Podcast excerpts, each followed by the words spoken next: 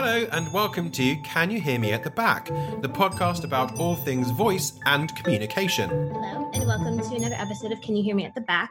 Uh, unfortunately, Leon isn't with us because he's teaching and doing amazing, wonderful things. But I have with me today Sylvie, um, who's been incredible, and so that she's going to come on. We're going to have a wonderful chat about diversity and inclusivity um, and voice training and things of that nature.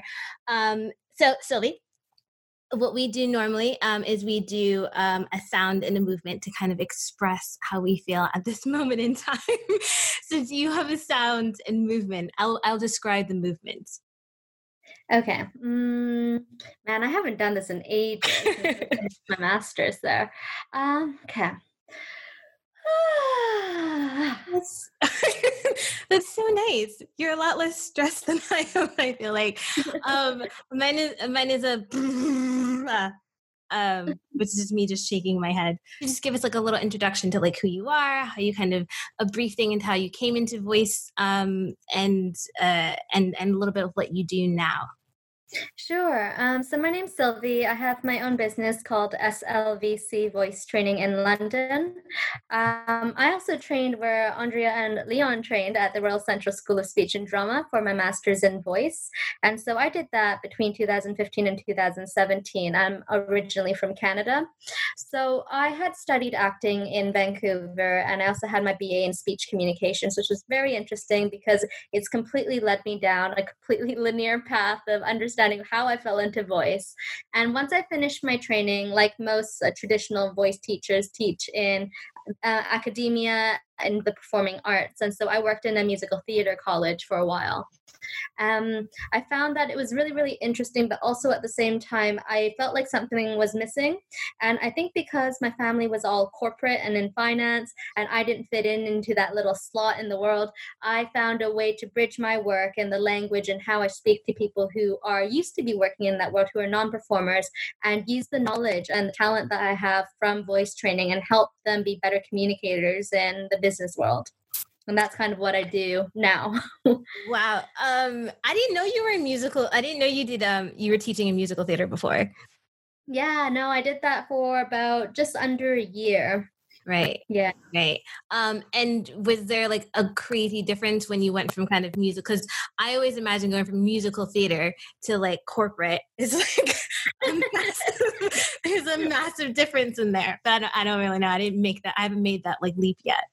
I think the massive difference is between performer world and also non-performer and investment banker. Completely mm-hmm. different because a lot of them never cross over. And also, even when I was studying acting, um, the people at the school we just fought in different ways. I think because of our training, my background, I already had finished a liberal arts degree, and so I thought very differently than just going into a boot camp and learning tech tips and tricks and techniques of acting on screen or in a live. Uh, Uh, room. So I think the main difference is literally those two worlds. And what has prepped me really well is being raised in a family that speaks in that corporate, non performer language and lingo, and the morals and values of being raised in a Chinese Canadian household in a way. And it just really prepared me a lot more to be aligned with the thinking of somebody who works in an office nine to five, um, how they speak to their friends, how they speak to their own colleagues, and how different it is than what we talk about in terms of breath and how we can start to tailor how we talk about breath with these people. Because they understand what breath is, but something like yoga is a little bit more accessible to them, something that takes um, just as much courage, you know, to let the breath drop in. Mm-hmm. But when you ask them to stand with soft knees and feel, you know, the bottoms of their feet, it's um, it's a little bit different. So finding your way around that is uh, probably the key.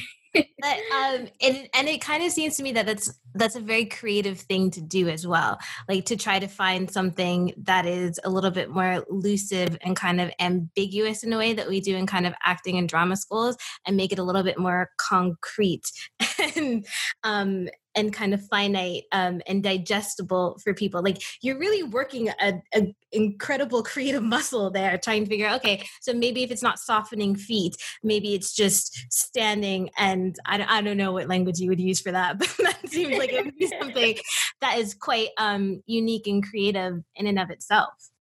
Yeah, and I think it really depends on the individual if they trust you. And because sometimes I can use really, really artsy, really fluffy language and they're okay with it. it. You really have to listen to what they need and what they want, what type of person they are, as well as what is their comfort zone. Because if all of a sudden someone who's completely logical and analytical, you tell them to, oh, just close your eyes and imagining the eyelids softening on top of your eyes. Mm-hmm. Uh, it works if you come with a spin on mindfulness, but it's it's really you really have to be able to think on your on your feet and um and i think it's a it's something that drives me a lot is being able to come up with something new all the time so that it doesn't become you know old because sometimes when we have curriculums in academia i get quite bored with that because i like to always think about something new and also there's so many um you know there's all this political stuff about what you teach and what you don't teach and what teacher teaches what and what you are aligned with so something that's been amazing for working by myself and for myself and for the people that I'm teaching is that everything is always different for each person. And that's actually how I approached my work at the musical theater school had like 400 students um, because I got left with all of them um, during the circumstance and the situation I was in. Uh, but my ethos and philosophy in teaching is always to personalize it. So I gave myself so much more work. But honestly, even though I was exhausted from it, it gave me so much more richness uh, fulfillment that I could help every individual know each person's name, could actually write something individual in the comments when I was doing feedback forms. Um, and that's actually I think has helped me get to the success that I've got from um, from what I've been doing recently. Yeah. Uh, yeah. No, I I feel that. I also teach an enormous amount of students, and sometimes you're looking at your comment sheets and you're just kind of like, uh, it's kind of like, how long is it going to take me to say everything that I need to say? But I do. I also find the thing that you said um, incredibly helpful, where but I think also as like a student and having been a well, I wasn't a student that recently, but like having been a student, um, that I feel like the feedback that I got from any of my teachers when it was more personal, I understood and I digested it better, and I took on that feedback rather than it being just like. I don't know. Um, make sure you're not glottalizing at the end of things, where it's just kind of like that could be generic stuff for everybody. Um, do you find that like that helps you in terms of because we're having this big discussion i think in drama schools like all over but particularly in voice um, about diversity and inclusion. So do you feel like that's part of kind of the story of diversity and inclusion is kind of bringing um, a sense of personal to your work and bringing um i don't know like aspects of who you are into what you do rather than it just kind of being like well this is voice this is what you need to do to do presentation and this is you know this is how you become the the best i don't know leader or corporate person that you can be without having i guess your input in any of that yeah, that um that makes a lot of sense to me because that is how I teach. I teach from my own perspective, which is as you can see from the outset that I'm multicultural and then you hear me speak and a different accent comes out although the English is fluent. I'm in a completely different country where my accent is not natural. I've been implanted here. Um, when you go into the schools, you have people from all over the country, all different accents. And for me, when I moved here, I had no idea that there was more than one accent. Just never thought about it. But also because I'm not from America, we don't have as many regions to really say, I'm this accent from this region. Um, in Canada, yes, there are different places where they speak a different language or in a different accent completely, but um, the part between British Columbia and Ontario and the Maritimes, it sounds generically kind of the same but obviously there are differences in in you know the qualities of the different accents and when i was here i think what helped people to take me in more was that everything that I taught them was a skill. And it was also through me analyzing and observing, not me coming in telling them that this is the right way to do it. I speak in an RP accent. I grew up with RP accent. I grew up with all these cultures and values, and therefore learn from me. And especially if there's international students, um, some of them have confided in me that it's easier to learn from you because you are different but you can see that i could put a skill on and i can still speak the same after. And i find that this parallel runs true between both performance uh, students and also my clients who are in corporate. It's just to really understand that you don't need to be ashamed of your identity but to be able to tap into understanding that you can learn things as a skill. But so much of the stuff like accent is so connected to our own identities it's really hard to sometimes unwind that psychology. And um, and that's really what i've been working with when i'm teaching most of the people i'm teaching. Yeah do you get a lot of because um i mean i i used to teach like voice and performance at central um which has like older and kind of like um more of a corporate feel less of performance feel but i mean you, you get elements of both people in it but i get a lot of people um, with accent reduction work um, coming in being like well i want to sound like so and so because i feel like that will make me more authoritative or like i want to sound like this person because you know they're on i don't know they're on this show and that's what i want to that's what i would be like.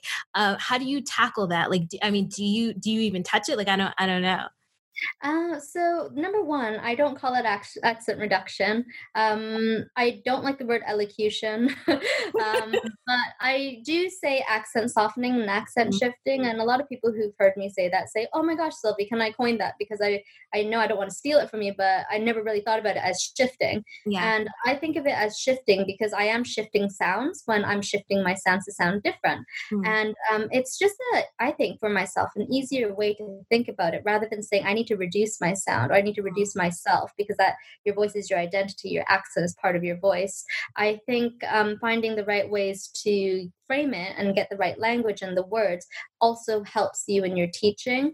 Um, there are also also different types of companies that teach in different ways, and my ethos and philosophy is not to be ashamed of who you are and understand that your mother tongue is a talent that you have, a skill that you have that perhaps when people don't understand you, they just don't have the skill either to mm-hmm. listen to um, a type of English that is perhaps more influenced by Indian sounds, mm-hmm. um, by Italian sounds, by French sounds, or by Spanish sounds, or by South American Spanish sounds. Mm-hmm. And when you start to think about it from that point of view, I think it starts to open up the mind a little bit to know, oh, okay, well, unless somebody told me that my accent is bad, usually it's something that comes up within the self that comes up with this negative mindset of oh my voice is not enough my accent's not enough um, so with that said accent reduction i think the way that i've worded myself on my website and how i sell my services and and telling people about what i do i don't usually attract those people mm. or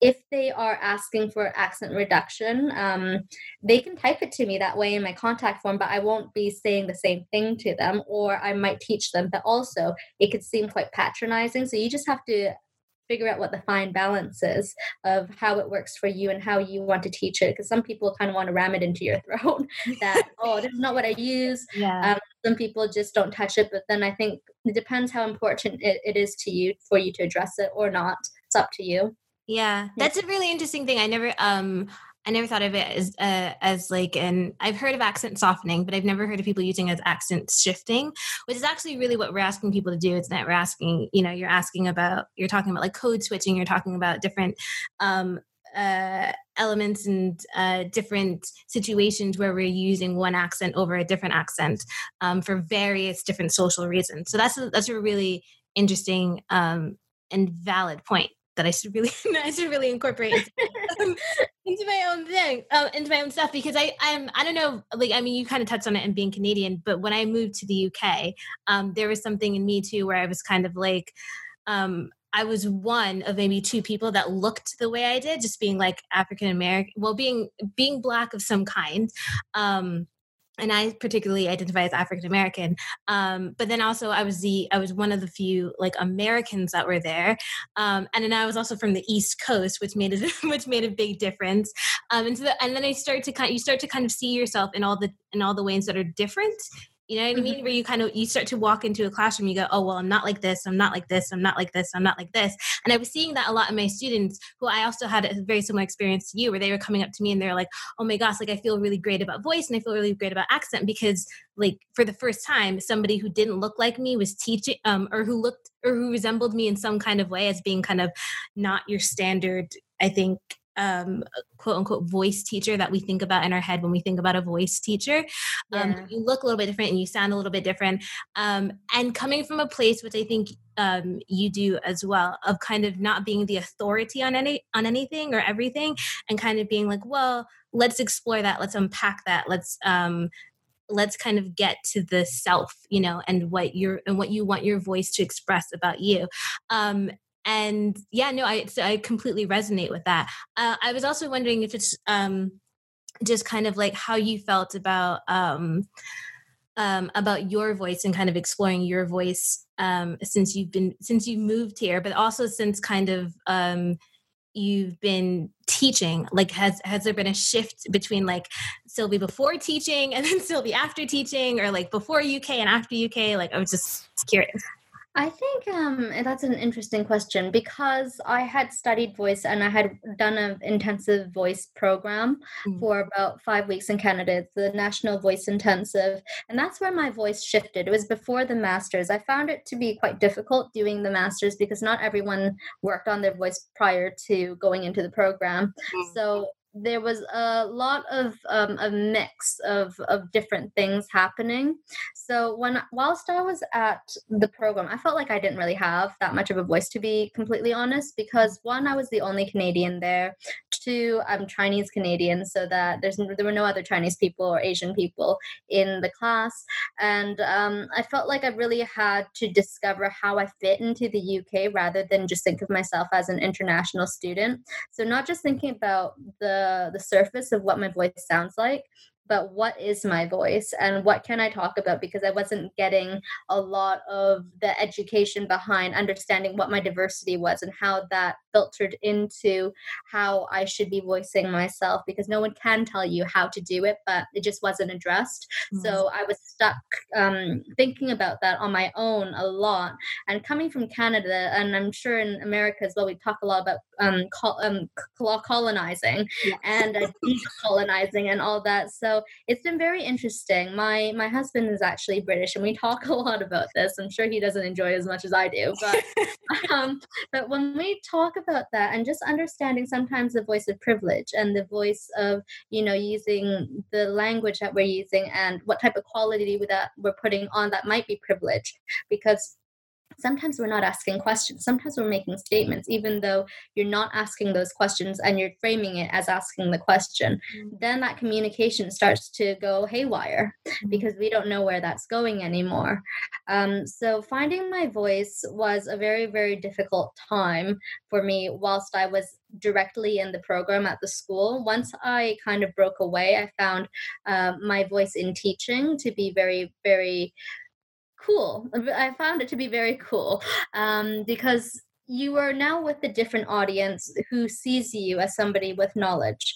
And if your peers value what you have and what you can teach and the rapport you can have with your students, if you have it, some people don't have it, mm-hmm. um, then you feel like you belong. And I think that is just the human thing of feeling like you belong. So therefore, you have your voice again. Mm-hmm. Um, so I think when I left was when I did find my voice. Um, I didn't completely work on my voice honestly like I did when I was heavily training it whilst I was in acting school. But I think the the experience I've had in probably the last 3 years in working with corporates it has helped me to develop a more authoritative sound because my journey with using my voice was coming from a little girl's place to finding the woman's sound and even in my mm-hmm. singing i was singing more in a girl's place rather than connecting to the full lower tones and and really embracing that so I, have a feeling that even though I look young, I'm small in in stature but the way that I come across in my communication and my voice is tenfold so different mm-hmm. from when I was studying. And I think that's where the de- development like happened for me. Mm-hmm. Um, so it wasn't about pitch changes, wasn't about pacing, but mostly that. Yeah. Yeah. This is an interesting thing because I felt the exact same way. And I had I I had a similar experience in that I had come um I'd come from a place of apologizing a lot of times for being in a room um, and um, being told that I was too loud or I was too this, you know, I was I was too whatever. So my instinct to when I walked into a room was to was to make myself smaller and to make my voice quite small um, to compensate for that thing. And then when I started teaching, I I felt like I could to kind of expand because I was like an authority figure and it, and it was this big thing um, and that you could be safer. But that like that was really great. Um, and um, thank you for sharing that because you didn't have to share your journey, but that was um, that was really insightful um, and stuff. So I think um, I think that's where I'm going to end it, unless you have any other thoughts or um, things that you would like to share. Um, well, I suppose the only thing is try to love your voice because a lot of people don't love them, mm. and it's really hard to build vocal confidence. But once you find a coach that um, you know will work with you in the right way and has the same values, it's just like finding any coach. It's not just to find someone who has the talent or the skill, but someone who listens to you and that you're on the right page. And so, hopefully, I hope that you learn to love your voice to whoever who's listening out there. And um, and yeah, I think I'll leave you there with that. Thank you so much for speaking with us. Um, it's like it's always a joy to talk to you. You're so smart and insightful, and you have all these wonderful um, insights into voice and um, and things. And especially, I think coming as um, minorities into a world that's kind of full of um, people who don't look like us or sound like us, uh, it's always really great to have another person there, just kind of like um, talk about your journey and also just um, and also just kind of um, be a, a sounding board and and I don't know, and, and having lived through the experience. Um, so thank you. yeah, it was really lovely chatting with you too. I, you know, I remember meeting you at like in person at the Midlands Voice Conference, and that was such a really cool experience to have because then I could see what you did and it resonated so well. And we all have such different stories. Yeah. Um, and I think that was probably, I was just like, oh, I finally met her because I was seeing you everywhere. And I was just like, oh, this is really cool. And knowing that we have, you know, similarities, even though they're different, mm. will help us be more strong and understand how we need to teach uh, so that we can help everybody who's, who is different, who does not fit whatever that the normal standard was of how voice used to be taught. And I'm really looking forward to, you know, brainstorming and exploring that further with you. Yeah, me too. Um, thank you so much, Sylvie. Thank you. if you want to contact us about anything we said in the podcast, you can reach us on Twitter at Can You Hear Pod? Or on Instagram at Can You Hear Me Podcast. Or you can search for us on Facebook and on YouTube. Or email us at Can You Hear Me at the back at gmail.com. You can find me, Leon, on Twitter at Leon Trayman. Or me, Aundrea, at Aundrea Fudge on Twitter. Please support the podcast by subscribing as a patron on our Patreon site. The link is in the show notes. To keep the podcast advertisement free, as well as get access to cool extra stuff, discounts, bonus episodes, as well as supporting ongoing voice research funding as well. Okay, love you, bye!